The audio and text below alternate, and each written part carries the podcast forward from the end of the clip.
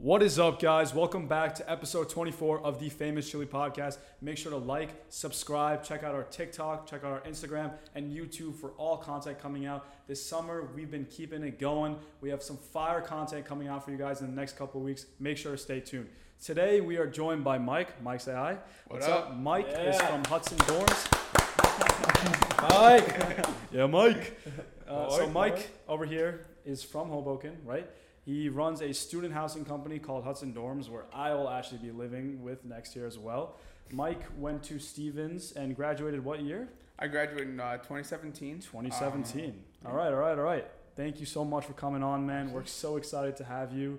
What's up? What's been going on with you, man? Yeah, um, you know, a lot. We're you know growing. We housed, uh, you know, right up. We're, we had a capacity of around 300 students last year, um, and you know, over this past summer, we've really uh, expanded uh, not only the amount of spaces we have, but also the staff and our ability to handle students. And you know, we're going to be right around 400 uh, for this upcoming fall. We're really excited about man. that. That's and crazy. thank you, thank you. Yeah. Yeah. uh, you know, we're excited to uh, you know make a difference in people's lives and you know hopefully take care of them to the best of our abilities. Yeah. So Yeah. why don't you give the viewers a little bit of an insight into what exactly Hudson Dorms is, how you kind of came up with it, you know, like what led to the Hudson Dorms becoming this big at this stage? Yeah. Um, so you know, all throughout my time at Stevens, uh, definitely had some challenges when it came to housing.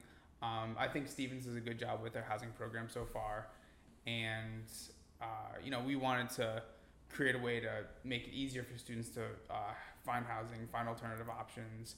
Um, you know, I remember as a student, my so for those of you who aren't familiar with the Hoboken area, uh, Hoboken's a city environment right next to Manhattan.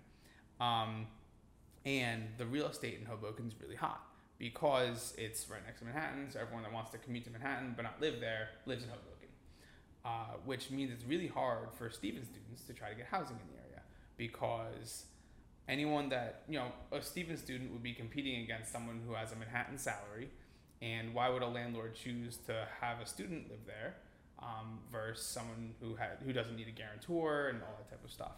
So um, I had that challenge myself. I spent an entire summer trying to find an apartment, um, my as a senior, and um, I was working at Deloitte at the time, and uh, you know there uh, I was an intern, and at the end of my internship, uh, there were around seventy five interns. Seventy four of them got full time offers.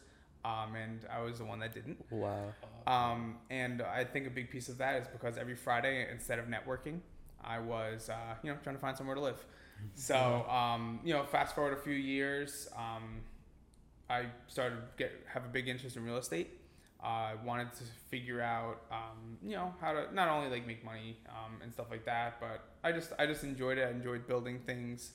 Um, really enjoyed business and finance, and uh, um, I was taking a shower one day. Uh, you know, just had a random idea pop in my head, and I was like, "Oh crap, we can we can house students in Hoboken." And my girlfriend's interior designer, so she can design the spaces to make them really nice. And um, you know, from there, you write down a quick business plan and you try to call as many buildings as possible to try to figure out how to get some space to make it happen.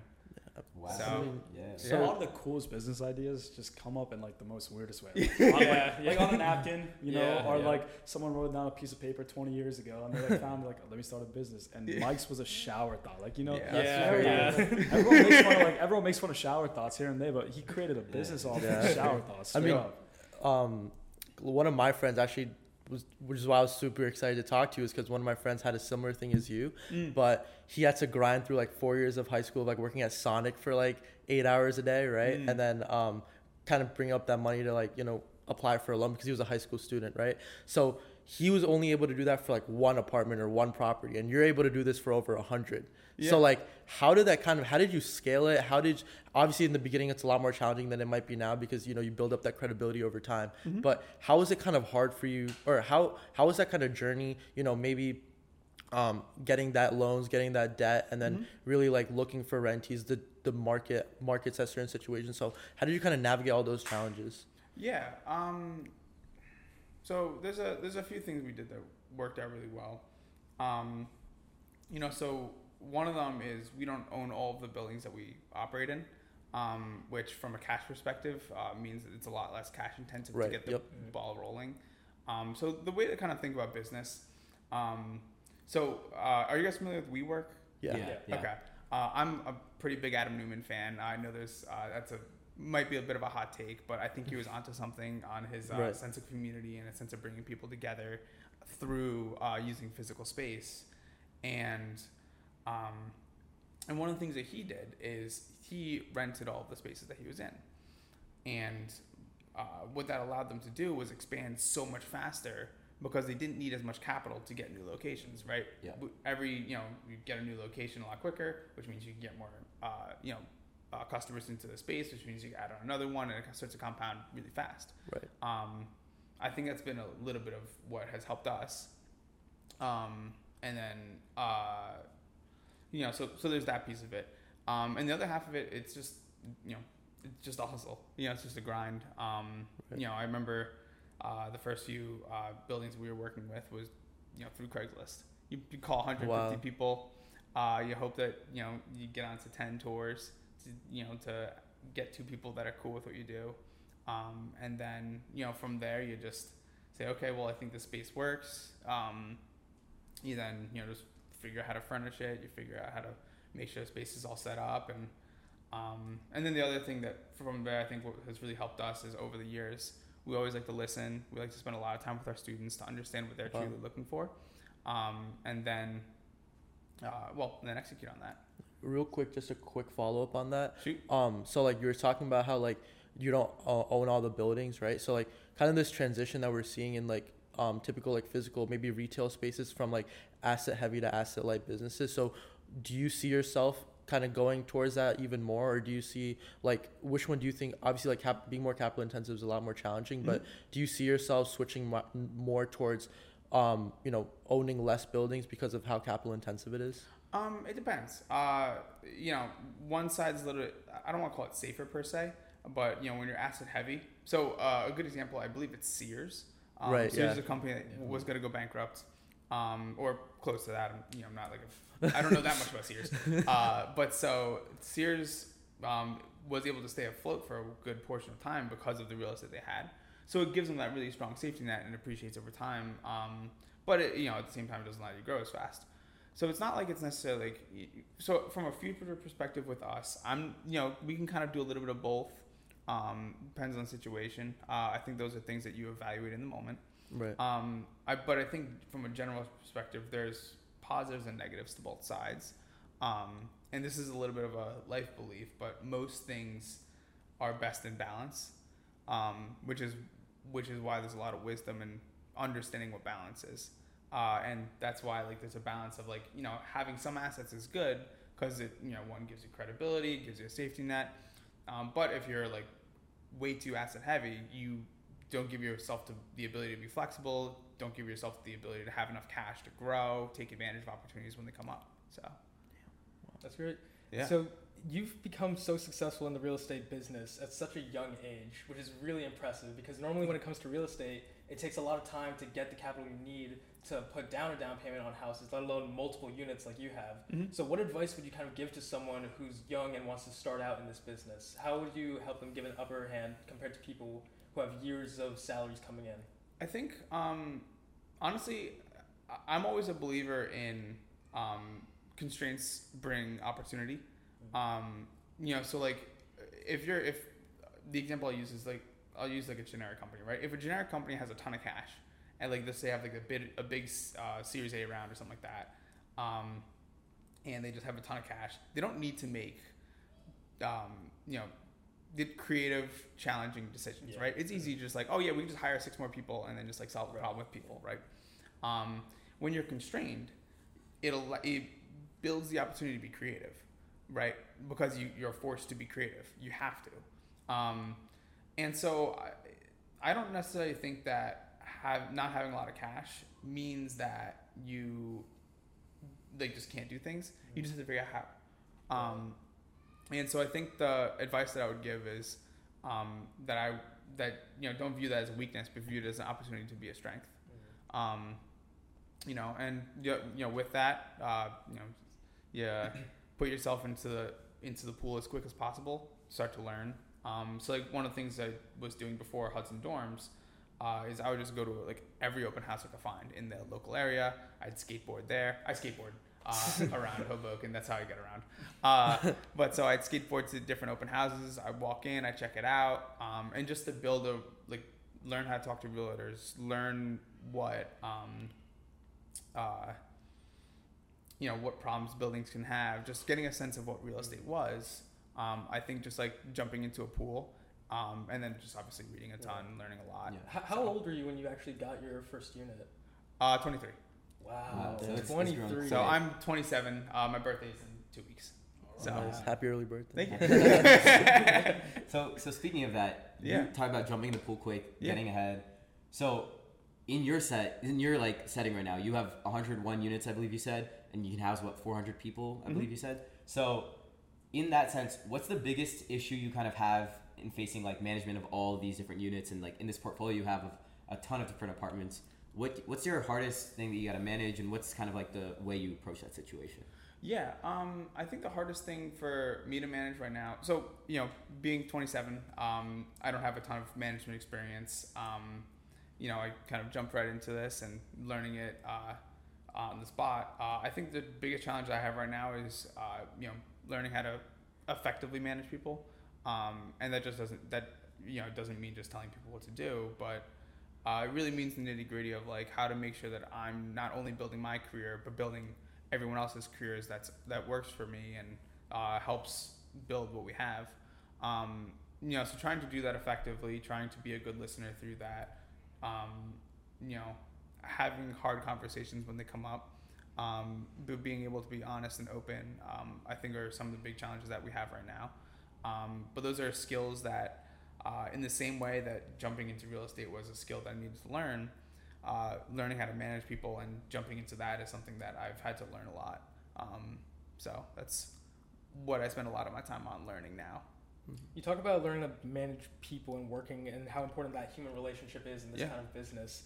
You work a lot with college students, especially. Have you found that it's easier to work with college students, or do you think it's kind of harder because they're younger sometimes? You could, Um, be, you could be truthful. no, Be no, honest, uh. I, I'm always here to be honest. Um, How bad yeah, was I think I, it's. I think it's easier. yeah. yeah, except for the guys in uh, that apartment. I'm just kidding. but so, um, I was about to say your address. Like, Straight up dox them. but so, uh, but so I think I personally think it's easier. It, I think it depends on the person. Um, as a former Stevens student, as someone that can put myself into our students' shoes really well, um, I find it easier because I live through I live their life. Um, you know, everyone of course has you know different life than I do, but um, but you know I've you know I went to Babbio and you know took classes in there and you know I, I went to the office of uh, or the I went to the registrar trying to get into different classes and and like had challenges with that and like I've eaten at Pierce before like I've um, there's a certain nuance of just like being in the space that you really understand people truly um, so I, I found that to be pretty easy to connect with students um, and and like I think a big piece of what we do that I think makes a difference is we don't treat our students like um, like you know like like kids we treat them like Yeah. adults. We respect our students, um, and I think that that's been a big piece of why um, we've gotten that in return. S- Students tend to respect us, tend to respect our spaces. If you know students are being loud in an apartment, uh, and we say, "Hey, if you guys wouldn't mind keeping it down," um, they respect that because they don't want to. They don't want to bother us Right. because there's mutual respect there, and that's that's been big. So, Yeah, college students, I feel like if you give them the respect that they want, they often reciprocate. Yeah, definitely. hundred percent. But there's always outliers, of course. So has there any been ever been any mishaps where students got a little too rowdy, caused any sort of problems? What was the most crazy thing that's happened with students in one of your rentals? Well, so we had um, we had one uh, group of students that kind of uh, you know would kind of play that respect game and then kind of like shoved it back in our face and would continue to have parties. Uh, they had the cops called on them a few times. Um, they ended up leaving the apartment. There were like some moldy chicken nuggets left behind, Oh my god. uh, left in the oven. Uh, so that kind of sucked. In the oven. In the oven, they didn't even eat it. Yeah, Oh right. Um, you know, so rest in peace to the chicken that was killed for those. Uh, you know, uh, you know, Harambe the chicken. but so um, you know, so I was. I mean, it wasn't rough per se. It was more just like a nuisance. Um, it was a nuisance for the neighbors in that building, and we want to respect our neighbors. Um, you know, I we've really been blessed with the students that we've had. Um, you know, as a whole, um, that have just been, you know, they really treat like.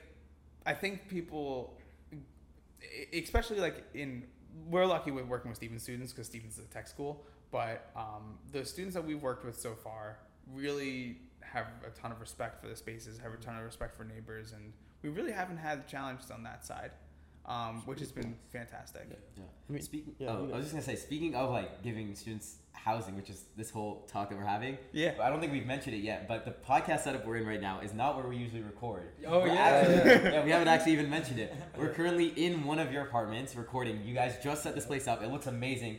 Kind of changed it up to make it work for the podcast. But any student that's going to Stevens looking for housing in Hoboken, you'd be living. Look at a this. place like Look at this. Beautiful. Look at You'd It's a this. beautiful, good time sign behind you. It's, it's an amazing place. And actually, Rishi actually signed with did, Mike himself. Yeah. I can attest So- to the fact the the thing that really pulled me in was first of all the sense of community that you build with your students because it was not only that like it was not only like the like the like you're not only renting me the apartment like it wasn't just that you'd have a lot of events a lot of activities you got to know us I remember the first time that we met you and we came to look at the apartments. It was actually in this apartment or maybe the second time.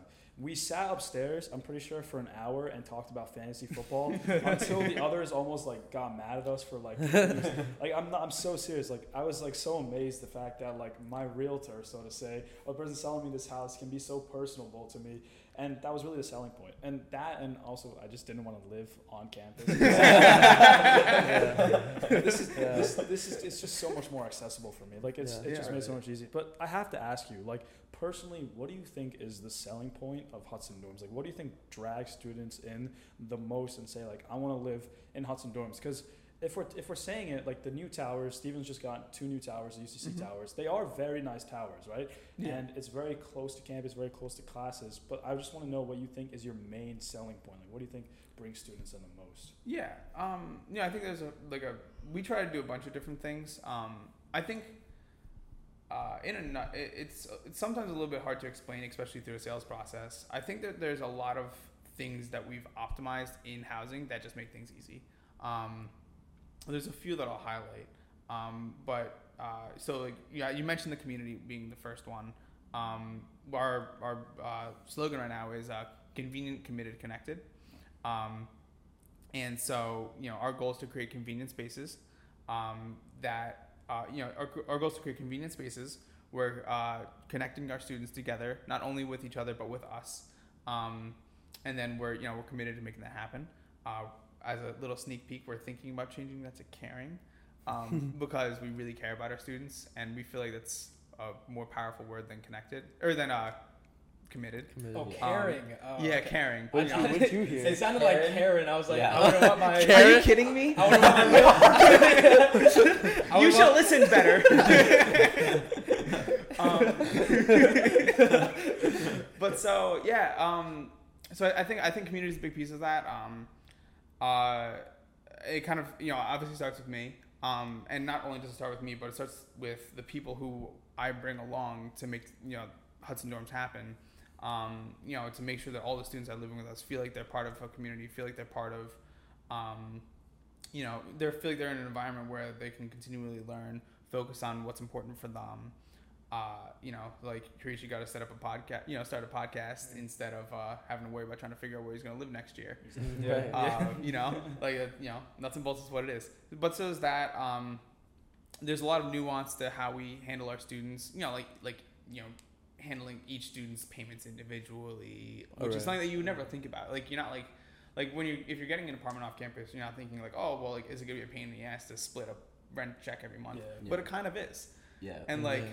The fact that we handle each student individually, um, not only means that like it's easier for them, it also means it doesn't create conflict. Right. Yeah, you Right. see that with a the other lot, roommates, yeah. you know, with like, oh yeah, dude, like you can't use the AC that much because it's gonna raise our utility bill, and like I'm broke as hell. Yeah. Like like literally things like that. Like Yeah. I you do don't want to deal highlight with that. You you did say convenience, and a big part of that is your business model and your pricing model. I think that was like one of the biggest factors for me as well. Because if you think about it, Hoboken, like what, like 20 years ago, was a complete shithole. Like all the housing, all the prices were down. There was Mhm. a lot of crime in the area, a lot of drugs, everything. And they've kind of like they've kind of like they've refurbished the entire community. And now Hoboken is like a beautiful neighborhood, right? Mhm. But at the same time, the prices for rent have gone up because before I met you, I was looking for apartments for the year after Mm. because obviously I'm trying to like make sure I get the best apartment on time. Mhm. And I would look and they would like charge me like like like I'd ask them for rent and be like five thousand dollars or like six thousand dollars for like something that's maybe even smaller than this apartment. And like the prices are kind of like crazy in Hoboken. And the fact that you made it on like a semester basis rather than like the entire year, so you're not forcing people to you know have that thing for the entire year was like Mhm. a big selling point. And I think it's like it's really great. The pricing model is like amazing. Yeah, Yeah. I, I I really respect that because Yeah. I'm from UIUC, Mm. and so the housing system there is honestly a mess because it's a bunch Mm. of giant leasing companies who don't really care about the fact that it's college students that they're leasing to. So one, they don't have student, um, they don't make each student pay individually. You have rent for the entire Yep. for the entire Unit, month, yeah. and if a student, if one of the students misses out on it, you have a big issue between roommates on you know. And you see that all the time on like our, our school subreddit because students are like, oh my my roommate's not paying rent. What do I do? Who do I contact? How do I figure this out? And then also the thing with subleasing, being able to do it on a semester to semester basis. Someone has a co-op freshman or, or sorry fall or spring semester, Mhm. they can go do that, and that space is open. Whereas at UIUC, it's a big mess because you see every other post is just, I am subleasing. Does anyone want to sublease? Or does anyone want to grab my apartment?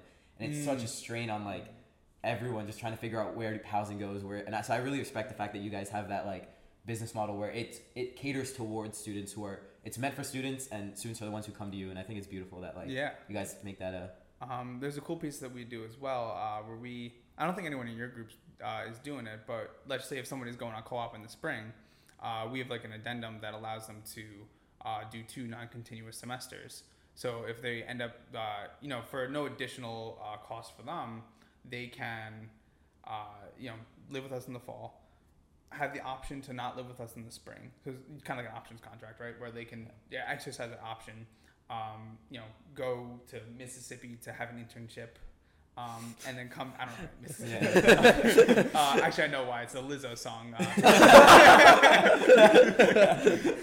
Mississippi boys. Yeah. Anyway, but so, uh, so and then come back in the fall. Uh,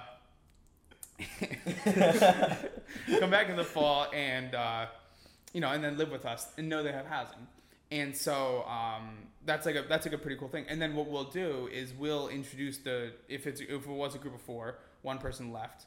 You, we now bring in a new fourth person via matchmaking, introduce everyone um, to each other, and then as long as that's a good fit, they live with each other for the spring, and uh, it makes that whole process seamless. You don't have to stress about the subleasing stuff. Like a hundred percent. I had a um, roommate my senior year who was a co-op student, and he literally paid rent for the five months so he could have the apartment Wow. for the spring. Wow. And just like that sucks. yeah. So It Nick seems was like such an obvious like detail or small thing to do, but it's such a major convenience. yeah, yeah, it really is. Oh, big time. Yeah, you Yeah. don't have to be paying for the extra months where you're not even living there. And Yeah. subleasing is Yeah. also a problem because you're not going to find that many people in Hoboken that's just going to want to live there for five months. Mhm. If they're coming for an internship, most likely they're going to be living in the city or like that. So it's trying to it's kind of hard to find that. And uh, that's that's what I found amazing about this model. Yeah. Yeah. Thank you. yeah. So I was just gonna say like Nish was talking about how like you know UIUC has like these big leasing companies like Michigan's same problem. So like. Where, where do you kind of see yourself in the next five, maybe 10 years? Like, do you think expanding beyond Stevens, maybe going to different campuses, kind of solving that problem that all these students are having? Because believe it or not, like, we're having these problems and we need people like you and your stu- Hudson Dorms companies to come and kind of give us that flexibility that we're not getting from these bigger companies. Yeah, right? um, I think definitely the school the um, the current thought is to uh, expand and um, you know help students in other at other Yeah. universities.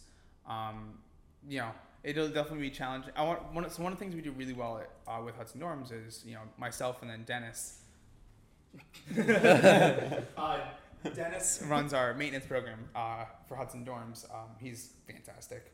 Uh, but him and I are both alumni of Stevens. Um, Emily, our interior designer, uh, I was dating as a sophomore.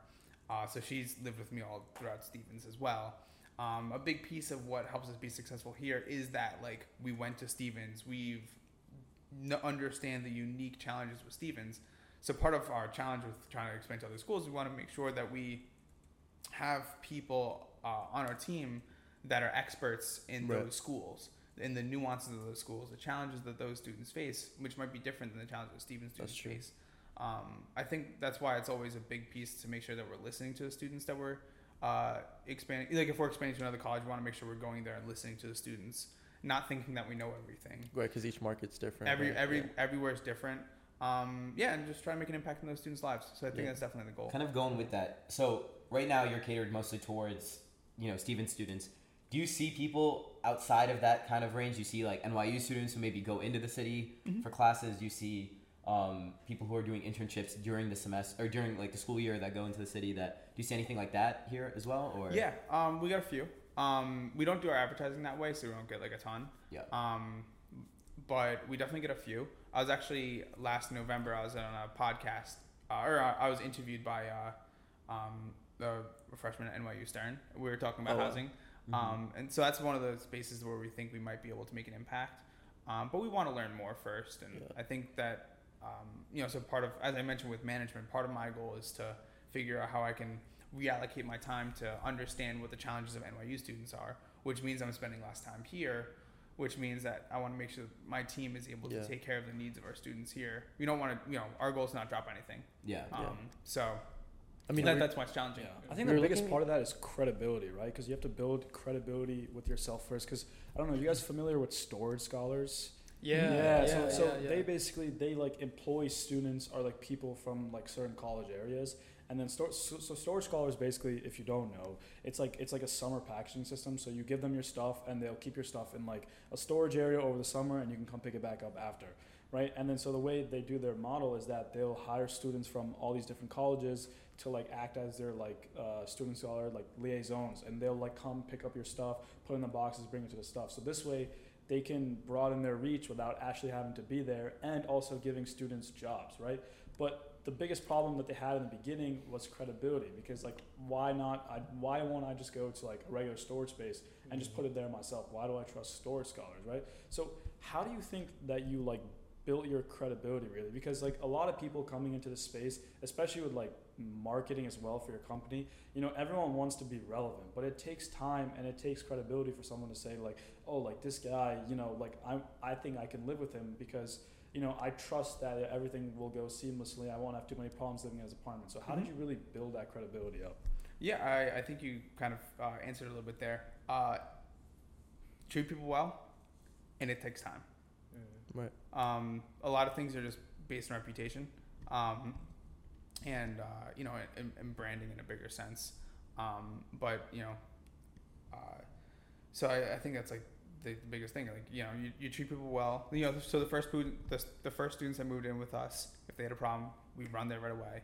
Uh, you take care of them, and of, of course, we still treat our students that way. Where if there's Mhm. problems, we take care of them as soon as possible, and um, you know, we try to re- be super responsive. And the way we have our maintenance uh, set up, like our maintenance um, chats, I'll call them, it becomes more like tech. We use Slack, so it becomes more like texting, um, and that uh, speeds it up. But um, I, it starts with that, where you know the first students that moved in with us, we treated them well. Uh, we got to know them.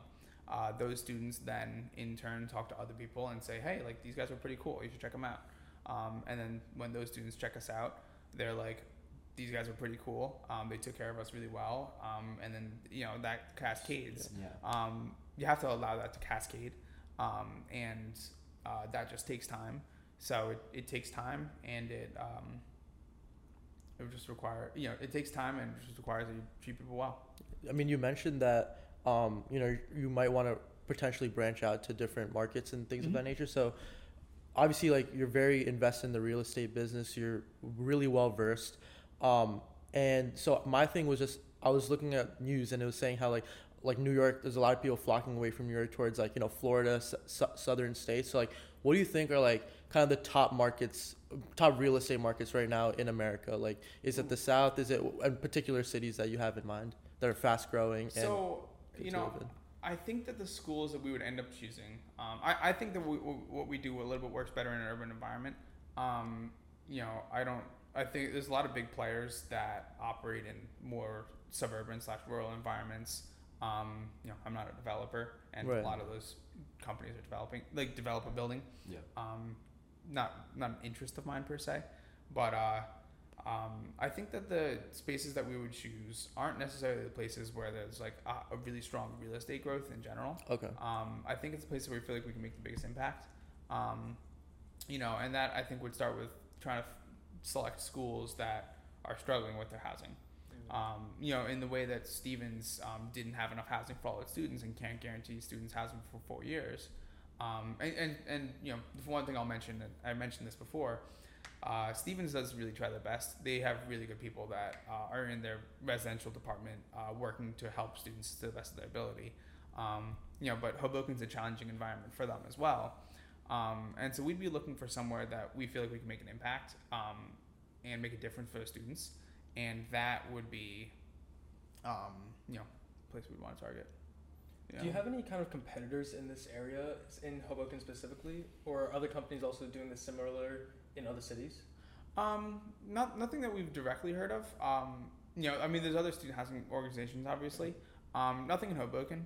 Uh, you know, our theoretically our competition is the college itself.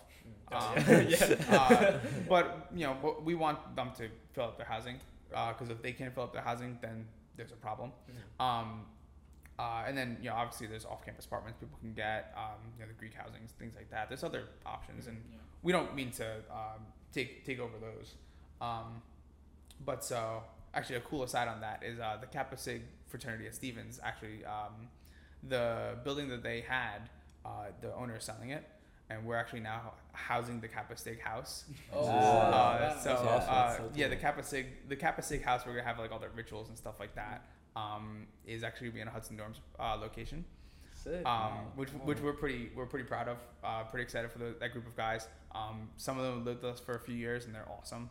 Uh, so one thing that we're excited about, but um, You can go to one of their parties as well, maybe. yeah, um, you know, I mean, I, I'd fun. I'll, I'll play pong. um, Yeah. but uh, but I think that um, you know, if we, we go to other schools, like competitors is one of the things that we kind of pay attention to. Right. Um, one of the things that like I also kind of believe about competitors is like uh, we like to learn from them as well. Um, everyone does different things well, and we want to like figure out what they're doing well, and hopefully they figure out what we do well, um, so that you know collectively it makes students' lives better. You know, if, if that's the goal of our company, um, then we're accomplishing that. Right. And so we want to go to spaces and understand what they do, and uh, in the same way we listen to what Stevens does a lot. Uh, so we'll look at them and say, oh, well, they do this. Okay, cool. We do it like this right now, and how can we learn from both and make something even better? Yeah. So Wow. Can Yeah. you can you talk us through the process? So you ended up getting this Kappa Sig house. You have this apartment. You have tons of others across Hoboken. What's the process of kind of deciding where you want to get real estate? Because Mhm. getting a rental property means you have to kind of weigh two options. You have students who probably aren't paying a ton for rent because they just aren't capable of it, Mhm. and then you also want a place that they can enjoy, a place that isn't far off of campus, a place that's relatively close.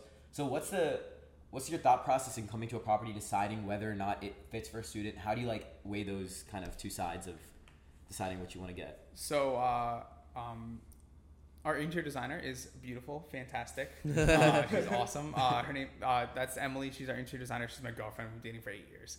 Um, She's a big piece of that. Um, so there's a, there's a you know there's a piece that I'm involved as far as like location, uh, understanding what the cost of the space will be, so that we can uh, you know make sure that it uh, works out for us um, financially, um, and you know works out for our students of course. But so um, she's a big piece of that, uh, especially when it comes to like how like which spaces we choose. Bedroom sizes is important for us. Um, you know, and like one of the things that we really look for is quality spaces, because we we won't take spaces that feel like chintz or cheap or um, something like that, because it, it would be a reflection of who we are, and we want our students to feel like they're in a space that like means that they're taken care of. Um, you know, there's not going to be a ton of problems that pop up because like the the cabinetry hasn't been like cared about in 30 years. Um, so I think that's a big piece of it. Um, so how do we choose it? I would say you know location's a piece of it. We want to make sure it's close to campus. I've lived in Hoboken for 10 years now, so I can kind of get a feel for what that feels like. Um, and you know, on top of that is just you know trying to understand the different advantages of that building, making sure it feels comparable to what we have now, and then making sure the spaces work themselves. Yeah. You, you mentioned that you work with your girlfriend, and so as someone so young who's like so invested in his business already, and I'm sure it takes a lot of time of, out of your life to do something like this. Yeah. How do you feel like you've achieved a good balance between social life and work life? Yeah, you say that there's a balance there. no, um, yeah, I, I, it is hard. Um, you know, my, my brother and I, uh, I, I have an identical twin brother. Um, Really? Yeah. So. What uh, if he's the one actually doing this podcast? Yeah. But so uh, you know, we're, we're a little bit different in the sense that uh, I mean, he, he he he's doing really well for himself now as well. He's you know owns a few buildings already. Um, you know, but he definitely has a little bit more of a social life than I do. Um, and that's a little bit of one of those things that you you decide, right? Like there's there's pros and cons to everything. Um, there's checks and balances, as I kind of mentioned earlier. So um, you know, there's definitely a little bit of a lack of social life. Uh, not totally, um, because again, I can choose what that balance is, right? I we can, you know, can I work 20 hours a day instead of 12, and you know, grow Hudson Dorms faster? Of course, uh, but there's a certain point where I want to spend time. So um, I think f- as from a girlfriend side, uh, I, we make sure we have quality time and not just time with each other. Um, Mm. Like I work with her for a few hours every, you know, maybe about like two hours a day. Um, but we make sure that like, you know, for example, last night we, went- we got sushi for dinner. And like, you know, it's just like, okay, great. Like we're both free. Like let's take advantage of this time and not just like sit there on our computers at home.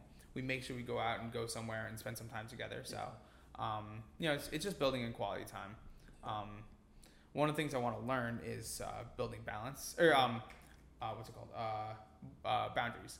Mm. Um, so that's one of the things I want to learn. It's like, okay, well, like here I'm not working, and I kind of like shut off my phone and kind of get let myself fully excommunicate, um, and let myself have some like time, like to actually have downtime. Yeah. So something to learn for me, but yeah. does, that's- does eight? yeah. Oh, sorry. Uh, no. yeah. I was gonna say, does eight years mean something is coming in the future? Chill, chill, chill. hey, don't put him in the hot seat. No. oh man, Did someone turn off the AC. but so uh, you know, uh, we like to take things one day at a time. Yeah. Um, there's a lot going on with Hudson Dorms, uh, and we're both in a space where we feel comfortable with we are where we are. Um, but the one thing I'll say relationship wise is there's no reason to date someone if you don't think that there's a possibility to marry them eventually. Yeah, I Mm, agree. That's deep. You Yeah. That's a great. That's a great note to kind of transition. Transition into what? So fantasy football. Fantasy football. what, what the reason the reason we're laughing is because every time we transition to something like a new segment, Rishi acts like he doesn't know what it is, and that's kind of like the where he's like like if we go to like a game or something, he's like a game what? like we know that like we've already pre-planned that, so it's kind of something like that. Love but um, yeah, let's talk about fantasy football. All right, so now kind of transitioning into you know something that we all kind of love and do, fa- fantasy football, right? Oh yeah. Oh, The Yeah. season is coming up. Bum, bum, bum, bum. All right, Netflix dropped that quarterback documentary, and Oh we've gotten hyped. I've I've at least gotten hyped from that whole Mahomes, uh, Carl Nassib, Yeah. you know, banter that they were going on. So we're sitting here, right? At least in in our league, with the king, right? We have Ari. I didn't win, man. I didn't win. I didn't win. He didn't win. He didn't win, but every year, every year, he's always like it's very evident that he's one of the most like one of the be- better you know players for fantasy football. I've been playing for six eight, six to eight years, right? Somewhere. I I've only know. joined your league for one year. It's Yeah, no, but I'm one saying in general, like fantasy. in fantasy general, I've been playing for a long time. Um, too, yeah. Hmm. And so, kind of take us through. First of all, your record, and then because I'm definitely not going to reveal my strategy before our draft, but I want you to kind of tell us who do you think are you know your go-to players that you're going to pick. So first, kind of tell us your strategy or your re- record, and then Okay. you know kind of go through. that. Um, I typically have around a 65% win rate. Okay, that's pretty good. No. Uh, sorry, how many people uh. Let, let me let me let me rephrase. Uh, in individual games. So my Okay, record, like right, you know, yeah. it's Right, right, right. six percent win win percentage. Yeah. Right, right. Not like I win 66 percent of my I just Oh. I have to know. I have to know. No matter how much nonsense I talk about football and random stats, he knows that like tenfold. I promise you, bro. Yeah. Like, So, you. Uh, so what do you call it? Yeah, so I, I we win about two thirds of our games on average. It may be a little less than that, but around around there. Um, I played football or fantasy football since 2013, so about I guess this is my 10th year doing it. Okay. Um, uh, we are really good at getting second place. Uh, I do most of my leagues with my twin So brother, I. so that's why I said wait. Yeah, there you go. Oh, okay. You So, guys co-manage it. about, he can uh, attest to that, by the way. I, I've played around 70 leagues now. I think I've won four. Um, and I've gotten like like 25 second places. Wow. Like week week 17, or like well week now week 17 used to Yeah, be week week 16. 16, I don't know. I shit the bed every time. Uh, Uh, so like for example, two years ago, um, I had a lot of Antonio Brown, um, and that was Nice. the, I was at the game, the Jets. the game? Jets game. No way. I wanted to watch Tom Brady. I have a friend who has PSLs, um, so we get we get to watch um, from the fir- from the fir- first row, uh, not first row, uh, first section, um, and we got to watch Tom Brady live. It was really cool, and of course, like Antonio Brown, I think went for like two for sixteen. Uh, Yeah. and like totally destroyed it. And uh, I actually had like Najee Harris on the Steelers defense against the Browns, and Najee Harris had like 30 points. But uh, I was of course going against Ja'Marr Chase and Joe Burrow week Oh. 16. Yeah, so I got I got burrowed. Um, You got the ball. You got and borrowed. just dig me a hole. So, are, you, So- are you a Patriots fan? No, he's a Steelers fan. No. I'm a Steelers Oh, fan. okay. I- I, got the Steelers belt here. Oh, All right. Gotta, gotta represent. Get out of here, bro. Why? Why are you a Steelers fan? Because Jesse James caught it. That's nonsense. It's nonsense. He didn't catch shit. He did not catch shit.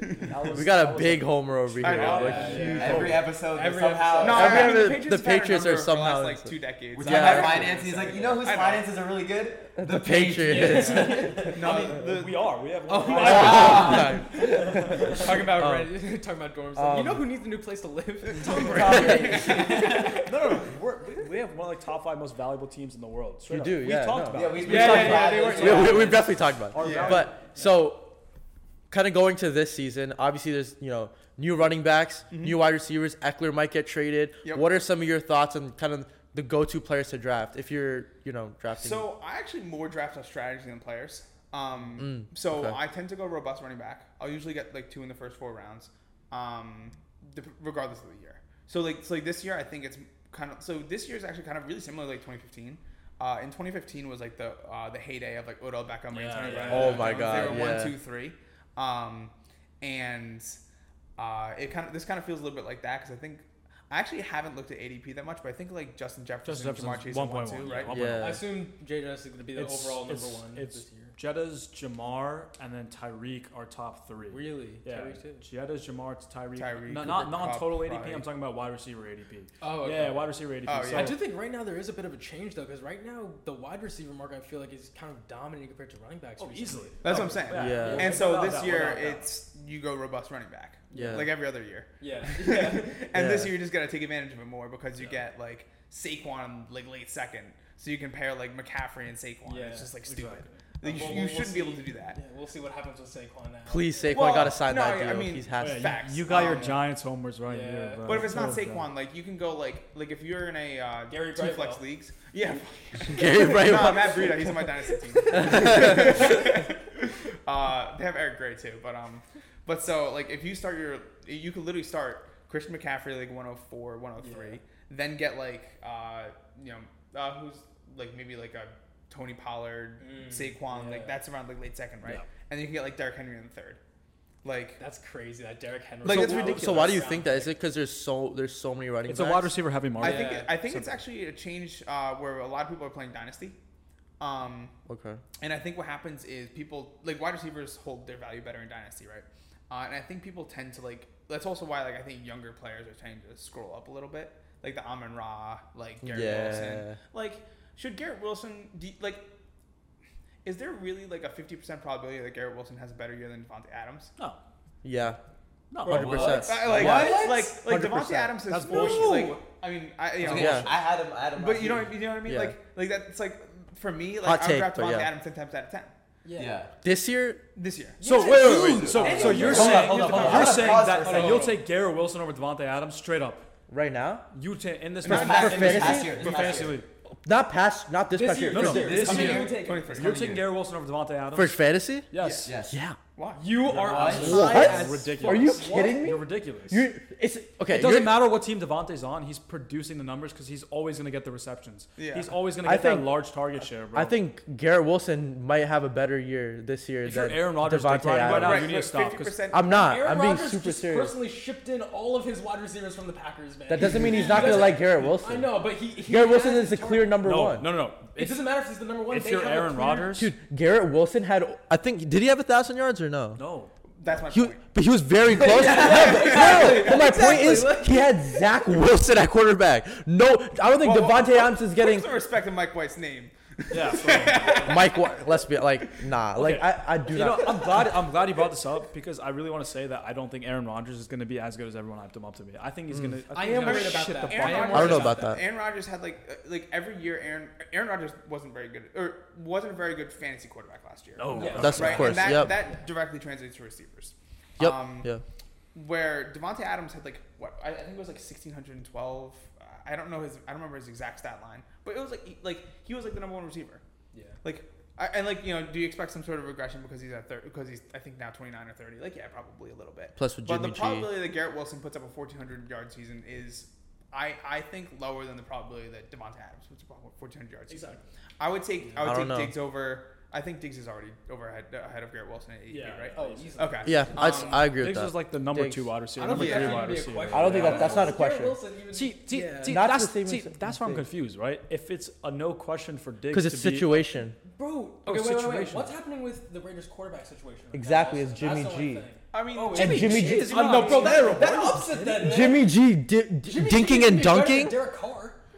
I, you know, I don't think so. I don't think that. Come on. If you consider them equal, Yes, he will. which I think is a Yeah, fair. Yeah, but the would- difference, on the same- but the difference is Derek Carr Yeah. throws the long ball a lot better than, or a lot more and better than Jimmy G. You would know this. Sorry, you would know this out of everyone because Jimmy G was on the Patriots. You haven't He's a seen dip- Jimmy G's long ball. I'm telling you, Jimmy G was put into two different systems, which they prioritize. They prioritize, you know, dump offs to the running back, or like prioritize the strong running game, maybe some quick And Mike routes down the middle. the. Yeah, because like, because like, you think about how many times did they actually throw deep to Brandon Aiyuk to the end zone, right? They didn't have to do that because you have Christian McCaffrey rolling out from the backfield, you know, quick dump off, quick 15 yards. They have Josh Jacobs, bro.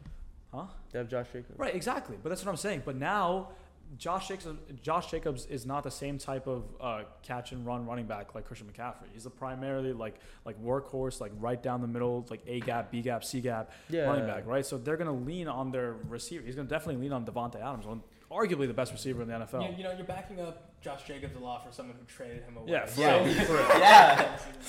So after I traded him away, I was actually four and one. Oh, good job. So- did Yeah. you Yeah. and, and, and have You you realize the Huh? entire- No, but that it worked. The trade worked in my favor, so I wouldn't be. Com- I wouldn't were be complaining. complaining the Huh? entire time. I forgot the terms, but like, um, I needed some switch, and I like, essentially what happens, I trade away Josh Jacobs, and I got four wins out of it. So I was like, all right, Okay. I'll I mean, take yeah, it. it all depends on what you traded for. yeah, I- Um, exactly. He got ki- the thing is got on the lucky, surface level, it looked like a horrible trade when you look. at it. exactly. Mm. But the thing is, it, he just got really lucky. Like, didn't you get like which Baltimore like running back did you? No. I actually no, no, no, I didn't. got, I, you got I, Allen I, I- Lazard, right? You got huh? No, no. You You go got out Lazard. on week I running no. back. Here's the thing. I don't think I was that lucky because everyone else thought it was a terrible trade. I'm like, watch these players value appreciate in the next four weeks, and they actually did. Four weeks Yeah. is, is not like long, like how you. There's no way you could have just predicted that to happen. There was nothing happening in like. Dude, there's so. I mean, again, I don't Dude, remember like, the way- exact I details of the trail, exact details either, but like, but like, it was all about like injuries and rosters and stuff like Mm. that, and that's what it was. No, wait, and also, I you needed, know the I, and the biggest thing was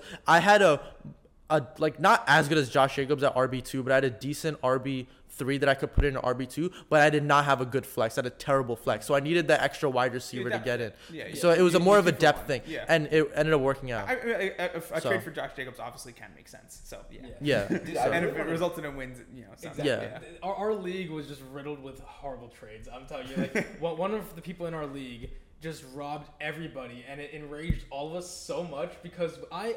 This is a big like conflict going on right now with our league, right? Yeah, Rishi gets heated on this, It's and, and I understand it's a tough decision, It's right? Do we allow the vote for Oh, yeah. Of course, because it's the so thing is. In my opinion, I never liked it because Neither I did I. think if I do a good enough job to convince someone, or they're dumb enough to make the bad trade, that's on them. Yup. No, but you Yup. have to understand this. Let me say it to you right now. And this is the reason I was, because I'm league manager, right? And I was the biggest advocate against this because you think about it, exactly what I said was going to happen happened. Yeah. One of the person who won the league ripped off as he goes to Rutgers, right? And we have other people who go to Rutgers with him. He ripped See, him off because he goes to Rutgers. No, he was able to personally talk to them and completely just give them Right. Shit Yeah, that- for their true. best thing. So he had a roster. He probably had two starting rosters, an entire hmm. roster, right? Yeah. And so at the beginning of the season, I'm like, I'm making up all these rules. First of all, it took me about three and a half weeks to convince them to actually start an auction draft, and Best everyone. decision we Best made. That, Everyone that gave was, so. I'll be, all right, I'm gonna say it right now. He I was gave a, was a number one op- opposer to it, and now I actually love it. It's So It's I actually fun. like it a lot. So I'm actually draft happy. You, I've done a few. Okay. done a yeah. few. Do you like it better than Snake or? I do like it better than Yeah. Snake. Um, I don't. I haven't found a lot of people that also enjoy it. Okay. Uh, I like the flexibility of it. Yeah. I think it's Um, also It's more harder fun to to set do. up though. It's a, it's a lot It's- more like you lot need to of be work. together. You gotta like. yeah, but we do like a whole. kinda- It's more fun it's that way. like, If If you're you saying- make it an event, if you make it Yeah. an event, then yeah, it Yeah. works. If you're busy, Anyways, it's harder. right? It took me three and a half weeks to f- convince them for that, and then I started bringing out these rules, and they started looking at me like I'm some like weird imposter to this league. dictator. He was like, a dictator. Like I was like, these are normal rules. Like we don't play with these rules. I'm like, you have to vote on trades. And what happened? One person got away with every single trade. So what's gonna happen this Here's year? the thing. And that's I'm the reason I lost. Mm. yes, that's the reason you lost. Oh, well, and you guys were just Actually, like. I mean, we'll get into it. yeah, I, We'll get there's a lot I, I just on. didn't understand what was the reasoning behind not voting on trades. Because Here- here's the reasoning, right? You know how people are in our league. No one will allow a trade to go through. Ex- no one- trade that gets exactly. opposed, Veto, veto. Exactly. If we were, no, we're not if we were allowed doing to a league with sensible yeah. humans, it would work. But It's not none of us We're are not. sensible humans. Exactly. We're all just. Everyone's just gonna veto, and then it's no fun. No You trades gotta will have- happen. You just go with your drafted team and And waivers. yeah, and yeah, at that point, it's like yeah. who, who could who could stay up at one one a.m. on a Wednesday when the waiver wire gets no, but that's released? where the auction makes it tough because the waivers. Exactly. I know, but I'm just saying in general, like you know what I mean, like No, but there like, won't be yeah. fun. So what I would, what we do is we do a commit. So you have to have a benign commissioner, or like a uh, benevolent commissioner, right? Uh, step one.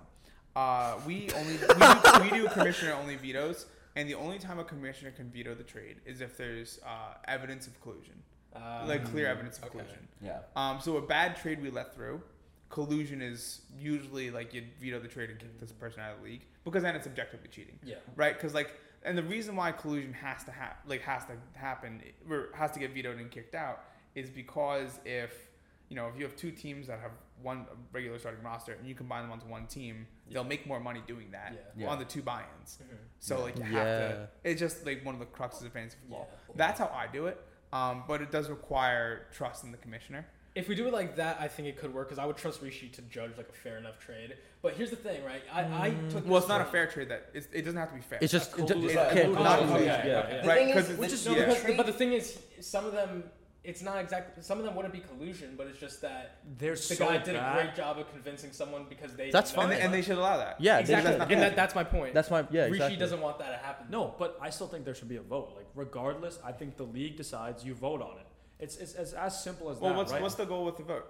the goal of the vote is so basically the way in our league a lot of people are lazy right Mm-hmm. so a lot of people just won't care and if we're letting every single trade pass by right then it'll be a problem for other people who are trying to win this league right so if we Mm-hmm. introduce this checks and balances system which makes everyone vote on the trades right so the thing is let's just say let's just say i'm lazy right i don't pay attention to the league that much and he wants a, a trade to go through i don't vote on it but then when i want a trade to go through right I'm gonna need that voting system, right? So we just have to build trust in the system for fantasy football. Get everyone to start voting. And you know who's in our league. Do you Well, do, you, do, you, do you trust, Trust- them? the no, trust but- the no, but here's here's another problem, right?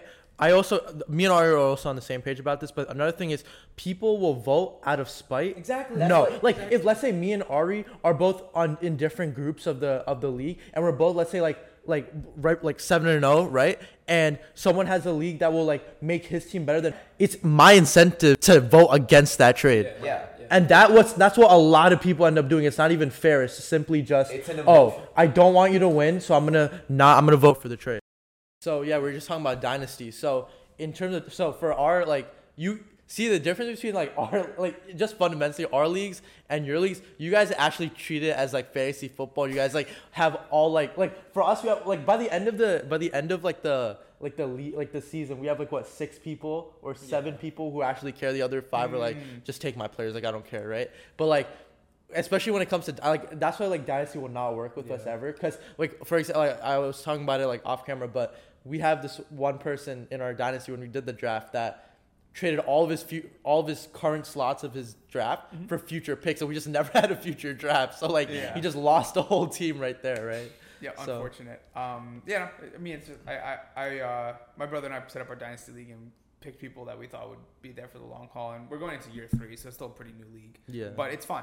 Uh, and the, the nice thing about dynasty too is that if you're out of it, you're still in it for next year. yeah Yeah, um, and so my brother, uh, the first year, he had Allen Rob. He traded his 2022 first round pick for Allen Robinson, uh, and this is like Allen Robinson's uh, down year at the Bears, Yeah. yeah. right? Oh. Because he was coming off of like three, you know, like 1100 and eight, like 80 for 1100. But you know he's seasons. declining, Like they were yeah. solid. Like you know, Allen Robinson was a solid receiver, like a perfect like third, fourth round, like exactly what you want, like plug and play wide receiver two.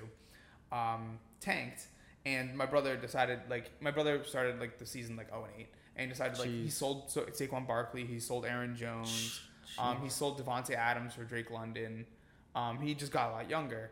Um, and uh, my brother then you know tanked the next year, got the number one overall pick, and now has like Bijan, Christian Watson, Drake. Well, he actually just sold Christian Watson and uh, two first round picks for Lamar Jackson, but he's like it's a it's a super flex as well. So it's like Lamar Okay. Jackson. Uh, oh, Kenny Pickett. Lam, uh, Lamar Jackson, That's Kenny a good young, Pickett. that's a good um, young core.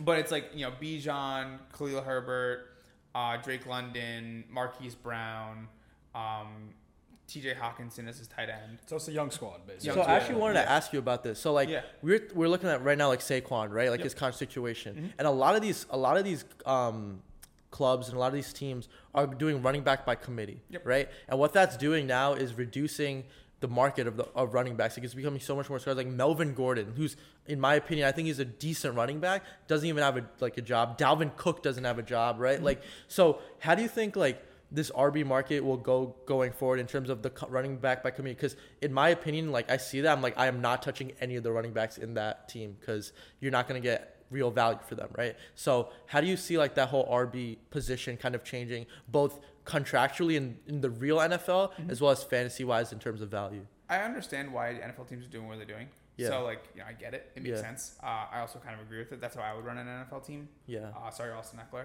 Uh, but so um, it, I, I I kind of more react to it, I guess. Um, kind of like observe and react more than I like kind of predict it. Um, because you don't really gain a lot from predicting it. Um, Yeah. And so like it, it- I think it tends to devalue the running back position from a fantasy football perspective, which is part of the reason why I probably see a lot of the receivers going earlier and earlier in drafts, and you just take advantage of the dip. You know, just buy the dip. By the Yeah, dip. buy the Buy the dip. dip. Always And buy so- the dip. And so that means low, you buy, you know, your. I mean, Tony Pollard's on a franchise tag. I think he signed it, but uh, you know, you yeah, sign, yeah. you, you sign, you get, you get Tony Pollard. Um, I think like David Montgomery's like a seventh round pick. Jamaal Williams had 15 touchdowns last year. Yeah. Yeah. Like He was on my team.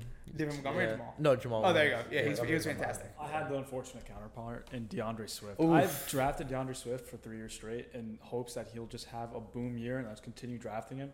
Looks like it's never gonna happen. Sounds though. like you're drafting Garrett Wilson. same argument as Garrett Yeah. Wilson, right? It's basically the same I'm argument. telling you, this year. Like this instead of year. having D'Andre Swift, you could have had like Josh Jacobs, who is just good Yeah. every year. But And at then- least, at least I acknowledge that you know he's not as good as the other guys, right? Oh Yeah, my God. Yeah, it's, he will. He will have a good year. I'm telling you. yeah. I- yeah. Go on. Sorry. Okay, okay, okay. okay. I, I was going to say that that kind of going back to that. That's my argument. Yeah. You know, you don't know what Garrett Wilson Exactly. is. You, You know know what what's Davante Yeah, Adams is. exactly. That's Yeah. that's valid. You want to go for like the consistent player on there. Yeah. Exactly. Yeah. Yeah. You don't need to win it on Garrett Wilson. Yeah. So we, we mentioned earlier, I came second in the league, and the reason I lost is not actually just because the person I played had the super team of all the weird trades. It's actually I only lost by 17 points, despite the crazy team he had. I lost by a healthy Jalen Hurts. I had Jalen Hurts, and he got hurt. Right. Yep. I needed a quarterback. I turned to the waivers because none of my backups were really great. I don't think I even had a backup at that time. Mm-hmm. I go to the waivers. I put in a few orders. You know, none of them go through. It's Wednesday. I'm like, why don't I have a quarterback? Oh yeah. I see that this guy took from the waivers the three best available quarterbacks. Makes sense. Just to, just so that I couldn't have That's the an right play. quarter. Yeah. It's it's such a smart move, but I just lost just because of that. And the worst part of it is, if I just took Gardner Minshew, who was like the actual replacement, I actually would have won Oh, really? because he had more than What? 17 Well, who, who points. That's you end up crazy. playing? I took Carr. Derek Carr? Yeah, Of course. How much did he have? Eight. I don't want to. Talk Yeah. I mean, that's, uh, You that's, don't get that's below part of the 10, strategy yeah. of fantasy football. It's Yeah. evaluating your other It's a, team's it's a roster. great and- it's a great move. yeah, I do. I do a ton of that. Yeah. Uh, that's actually how I consistently win. It's more- not and not like Yeah. just like blocking people, Right, But like. I mean, I block like a lot of times. I'll do that with defenses most Yeah. of the time in the championship rounds, where I'll Yeah, pick that's up like smart. three or four defenses and Mhm. like prevent make them play. Uh, you know, the Redskins defense against the Bears. yeah. And like, yeah. even though the Bears are a bad offense and the Redskins are a, like a halfway decent Yeah. defense, um, the bad teams versus bad teams to just be. Right. Um, oh yeah. You know, where you take like the you know Steelers defense, Patriots defense, or something like that against like you know some shit team. Yeah, We are talking also about the auction earlier, and everyone who, if anybody out there's never tried auction, I really suggest you try. Try it. it. Make a whole event out of it. Bring your friends over. Set it up. It's a lot of fun. I actually hated it before. Now I actually love it. So Yeah. it's actually it's You know, really I think what you said about like, oh no, were you saying No, something? or- Oh, yeah, I was, I was going on with it. Yeah, Oh, so yeah. he just straight cut him off. you, yeah, you cut him off. So I thought No, you I was just- I was just, like, Yeah, saying- yeah, yeah, okay, he was uh, just setting up continue, continue. Sorry. Just looked at you. That face was hilarious. No, no, I know you. No, you got it. Oh, okay, okay. out, finish it out. so Well, so actually, what I was gonna say. so with the auction Oh last my year, God. it was really exciting, and so I nominated Patrick Mahomes onto the auction block with no intention of taking him. Yep. Oh I didn't my want him. I God, didn't want bro. him because I knew someone's gonna in an auction. You gotta be smart with your quarterbacks. You know, people I knew would spend a lot of money on him. So I just I say, you know what, Patrick Mahomes. I'll toss his name out there immediately off the bat. Start low, five dollars, six dollars, and then out of nowhere, one of our friends goes fifty. oh my god, fifty dollars he threw out of our two hundred fifty dollar budget on Patrick Mahomes. Oh my god. Fifty dollars. 200, 200, 200. 200? A I thought it was quarter. That's A quarter of it. 25 percent on a quarterback. Oh, it was 250. It was 250. No, it's It's 250. Oh, It's 250. Okay, okay. But either way, I mean, like that's a lot. Yeah, yeah. Meanwhile, I got Jalen Hurts for nine dollars. Yeah, like, Like- I, I You tend to be late quarterback Yeah. as I got That's what- Lamar for 11. Yeah. Yeah. like, This is what I should've was Yeah. about to say. Like, I think like, this is my first year playing fantasy ever. I was never huge into mm, football, but like mm. now I'm starting to get into it. But and one of my roommates was in our fantasy league, so like I was like slowly getting into it this year.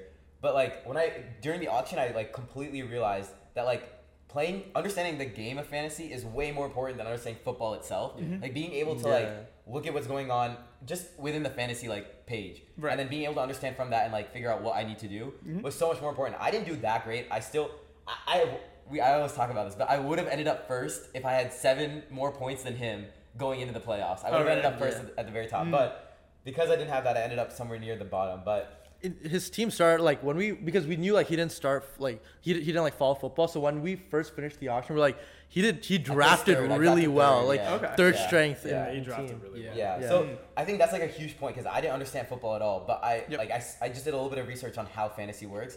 I think that like the way that you play that way is actually super smart, and I think it's, It's like why it's consistent. Yeah, Right. Because no. like if you just try to pick good players every year, you kind of just you know you're not gonna have the same success than if you kind of have a strategy. playing the game. So like yeah. I, I go I tend to go late quarterback, early tight end. Um, Yeah. uh, Yeah. not like too early, but I've I was Greg Olsen a bunch of years. yeah. Um, Oh, wow. I was one year of Jordan Reed uh, when he was when he kind of had concussion stuff, um, which didn't work out. It did not. But yeah. but like you know, so now it's probably gonna be a lot of T.J. Hockenson.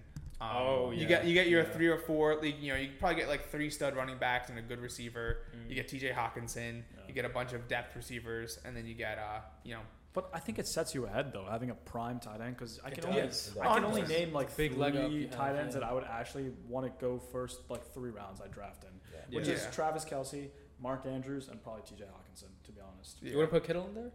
oh yeah Kittle yeah That's my dynasty tight end. You take that back. no, I, yeah, like likewise. Um, I, I mean, Kittle had 11 touchdowns last year. I think it was Yeah. like 60 for 765 and 11 touchdowns in Yeah. 14 Yeah. games. Yeah. Um, Solid.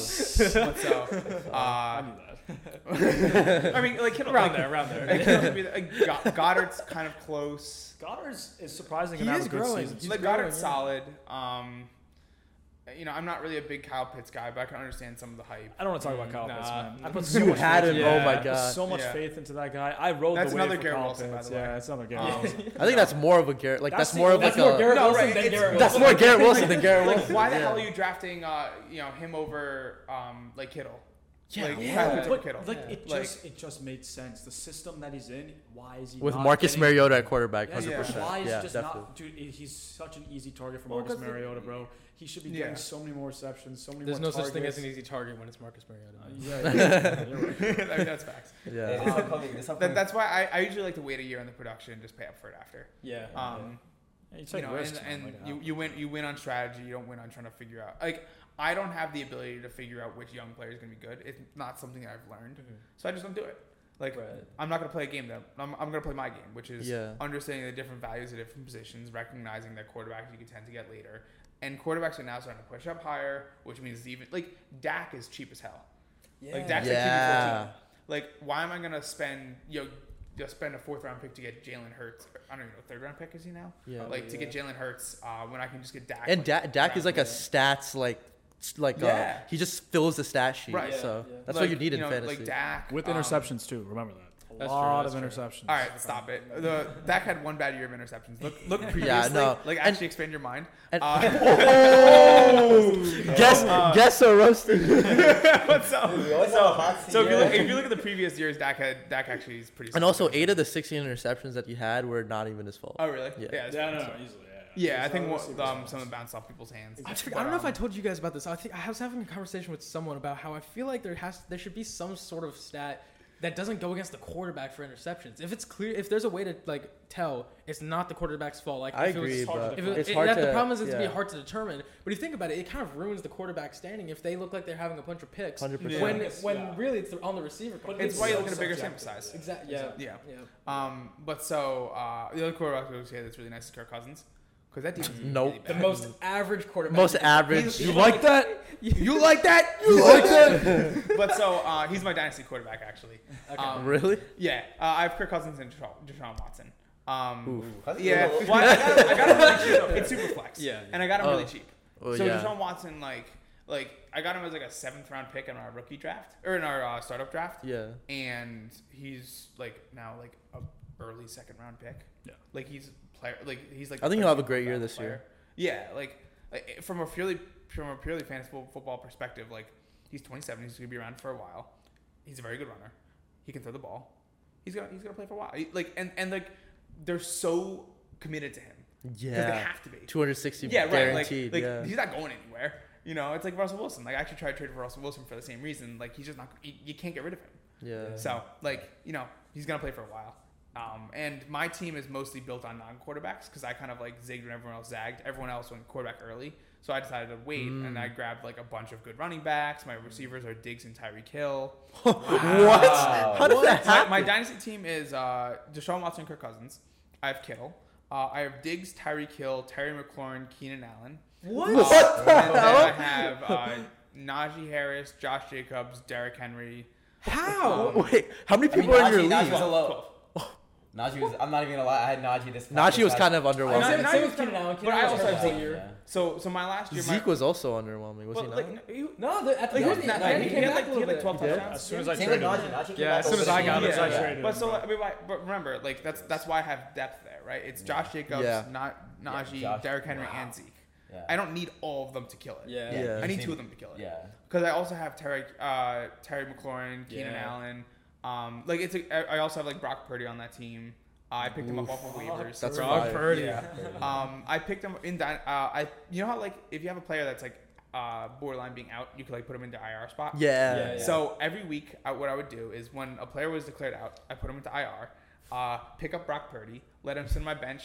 Jeremy G didn't get hurt, drop Brock Purdy, put the player back out of IR, repeat that. I did that like eight times. And no one wanted Purdy. Well, no, because like no, Purdy wasn't Purdy. Oh, was Mr. okay. Irrelevant, right? Like Yeah. he's like a third Yeah. string quarterback. Um, well, second string once uh, Trey Lance got hurt, yeah. and then all of a sudden Jimmy G gets hurt one week, and it's like now I have Brock Purdy, and Yeah. then Brock Purdy started doing really well, and now I have a asset that's about the same value as Derrick Henry. But you could low key like trade him and get some insane Yeah, yeah. profit off Uh, it. that's kind of. That, I mean, I'll probably eventually trade him because he doesn't really fit my timeline. I'm a, as you can very clearly tell, I'm a win now team. yeah. Um, and my goal is to actually, I what I did this year is I sold my first round pick to get 2024 picks because I'm going to use the 2024 picks For Caleb Williams. to no, Oh, okay. um, no, because I'm a win now team. So I'm Oh right, right. You don't need a future. But I'm going to trade like let's say a second and third next year to get um, you know AJ Brown when he's 27, Mm. right? And I'm going to continue to use my picks in the future to trade for older players. Well, is he and I'm just gonna cycle- 27? He's 26 now, I think. Oh. Maybe he's 25, but. He's you still young. That, that I think he's later. 25. You Yeah, wait. You wait till players are 27, 28 because that's when the value starts to decrease. Mm. But they still have another four or five good years. Wow. Like you trade for them then. Um, like I would never trade for Garrett Wilson. I'd trade for Davante Adams. Not to like. No, I know what you're saying. But like yeah. in a dynasty perspective, Garrett Wilson's obviously more valuable. Um, but I'd rather trade for Davante Adams at cost because Right. you still have like four or five years of him yeah. and then you just like you're kind of guaranteeing yourself more wins, and then Yeah. you just like continue to perpetuate the system. Yeah. I had one question. Shoot. So, whether it be your, do you do- first before I actually answer or ask the question, Mhm. do you play with the same people in both in Dynasty and your I played yeah some same people? Yeah, So No, no. How Not many leagues are you entirely. playing in? uh, I, I do like about six a year. Okay. Oh yeah. my God. So Okay. in those, do you think you're the best player in those leagues? Um, probably, probably Yeah. the like, you know, best well researched, have Yeah. stronger strategy generally speaking. And you and your Um, brother managed the. Yeah, okay. and, and that- that's a big piece of it. Like Yeah. it's my brother and I together, and that's kind of hard to compete with. yeah, facts. Um, yeah. But that doesn't mean like one like the people who I play with in my leagues are tend to be really good. Um, so some of them are pretty involved in the fantasy community and stuff like that. Um, and you know they're they're they're knowledgeable and talented Right, as well. yeah. So I don't want to take that away from them. but, Yeah, yeah, like I, I think we're pretty good at it. So yeah, yeah, that's fine. All right, man. I'm not like I'm not shitting on. yeah, yeah, yeah. You're like I, I'm like we're not. You gotta like, believe in yourself. We're not yourself, shitting on people. Like Yeah. or no, not that. But like uh, I'm playing against other people that are also good. Mm. Right. Like and I'm not like destroyed. You're just better. Yeah. I, I, I think You're objectively historically better. do. Talk your shit, I mean, Talk your shit. no, no. I'm not really much of a shit talker. It's not, you, you don't really gain. Watch, anything. oh, watch all your competitors be like watching this right Yeah, now. They'll be yo, like, and nah, I'm getting be him. I'm "Fuck you, I'm getting good him. I'm getting You're doing all the trades now. yeah. Hudson Dorms is a community. Is there a is there a Hudson Dorms fantasy league? Uh, I think we're gonna start one up again. This Ooh. year. Yeah, Ooh. Reese, So, you gotta join. Yeah, man. Harish is gonna be in that. I know. Uh, I, I want to. I think I want to do like a 16 team league and do, do That'd something. be sick. I kind of want to do something creative. Yeah. Um, one of the things we're actually planning on doing as an event this year is doing like a little tailgate uh, in the backyard of one of our buildings, um, where we have we have like this big projector and we can project the game. Uh, but before that, That we would can be do like crazy. pong, we can, uh, you know, uh, we wouldn't have any alcohol, of course, because a lot of our students are Of course, 21, of course. sorry. Yeah, Uh, of course. but uh, you know, we have like we can play drinking games and just like not have alcohol. We can like have burgers and like actually like tailgate. That's awesome. And then have the watch the, like a Thursday night game or something like that after. be cool. Um, and then do that and like spe- especially invite everyone to the fantasy league. Um, and I think that that would be like a pretty cool thing because we're all kind of shit talking and yeah. Uh, but so I want to do a fantasy league this year. Um, I want to figure out the exact like right settings to make it fun. Yeah. Um, like super superflex is hard. Actually, I probably wouldn't do superflex. 16 people super flex is very Oh my hard. god. Yeah, that'd be tough. You have, Yeah, yeah, have, no like, one no, on no one left on waivers. Honestly, Yeah. what I would suggest is like just try to see how many people can join because? I think you've talked about it. We've you've played in 32 person league before as well. You can run like like a quarterback, one running back, two wide receiver, and one flex type of thing. Like a super small You could team. do and that, you get yeah. a big volume amount of players. In Your your second league. receiver is gonna be like Jakobi Meyers of the Patriots. Hey, Yeah, I mean, he's on the don't- way. don't or, like, or, or, or your starter is gonna be like Mac Jones, like you know, Oh, like Yo, ter- what's wrong with that? terrible, Throw to your Mac terrible players. A on 30, a fantasy, 32 you know? I mean, but like, to what your happens Mac in. Do you just not have a quarterback? Yeah. What? yeah, 30, 30 seconds. yeah. There's just no. I mean, maybe you do like 28 teams, like you know. Yeah. That- That's not your. Yeah, point. yeah, yeah. Uh, That was yeah. not what I was Yeah, saying. yeah, yeah. Like you, you could do 28 teams, and the players, the teams that you, you draft three quarterbacks and just like hold trade bait over one team that doesn't quarterback and kind of fuck with them. That's a sick idea though of ha- bringing together like y- something you love and also a lot of people who you're ri- likely renting out to. Yeah. Love. You keep building that community like you said. It's a big 100%. part of Hudson Dorm. Yeah. Yeah, You all wanna- my roommates will be there. We're all, we'll Oh all be yeah, no. So we're, I think we're gonna do something like that. Uh, we just need to figure out the right. And you could also do two copies, a two copy league, Yeah. where so like each like you know there's uh, you can do two leagues that kind of have like one Super Bowl, like a Week 18 Super Bowl or something like that. Yeah. Um, there's a there's a number There's of a ways lot you you can can do do it. with that, So I'm uh, I'm this- excited for this league. Yeah. I think it's going to be a lot of fun. Hopefully, we can make this happen. This season is so super exciting. Yeah. I'm excited to see what's happened. Um, anyways, just to cap it off, really, I just wanted Yeah. to thank you for coming on. We've gained Yeah, some like absolutely. considerable Definitely. insight Yeah. into your business. We've learned a lot about what you do as Yeah. well. Um, Thank you also for letting us come here. Yeah, Yeah. Yeah, this is a Yeah, great, man, absolutely. great way It's to. awesome. I know you Yeah, wanted to say some final words about like the the community that your passions behind Hudson Dorms. You want to talk a little bit about that right before we we sign off? Yeah, um, you know, so I think one of the things that uh, as I was mentioning earlier, uh, we kind of don't do enough in our marketing right now, um, and uh, that and that's a me thing. Is uh, you know I really like to let like our students know that like you know we really ca- are excited about what we do. Um, we really design everything that you know the way we operate is all designed around our students, trying to make sure that their experience is as optimal as possible. Um, and uh, I think it just comes down to the people that we brought onto the team, and myself included, um, really care about our students, care about what we do, um, and we're you know excited to make uh, you know we're excited to make sure that the students that are with us are able to enjoy their experience not only with us but also at Stevens, and we can help them through what they're whatever they're trying to accomplish. All right. Yeah. Well said. And before we sign off, just I wanted you to just link your socials real quick. So at Hudson Dorms on Instagram, HudsonDorms.com. You have a TikTok, YouTube, yeah. anything? Uh, TikTok is at Hudson Dorms. Uh, we don't have a YouTube, um, but we mostly use uh, Instagram and uh, TikTok. So feel free to check us out there. Um, you know, and if you wanna ever talk about like business or anything like that, like definitely a passion of mine. So Links will all be in the bio as well. Everything so. will be there. Yeah. Yep. heck. Anyways, guys, thank you so much for watching. It's been such a fun episode. Thank you so much, Mike. It's been so much fun. We'll see you guys next week. Peace out. Peace peace, out. peace out.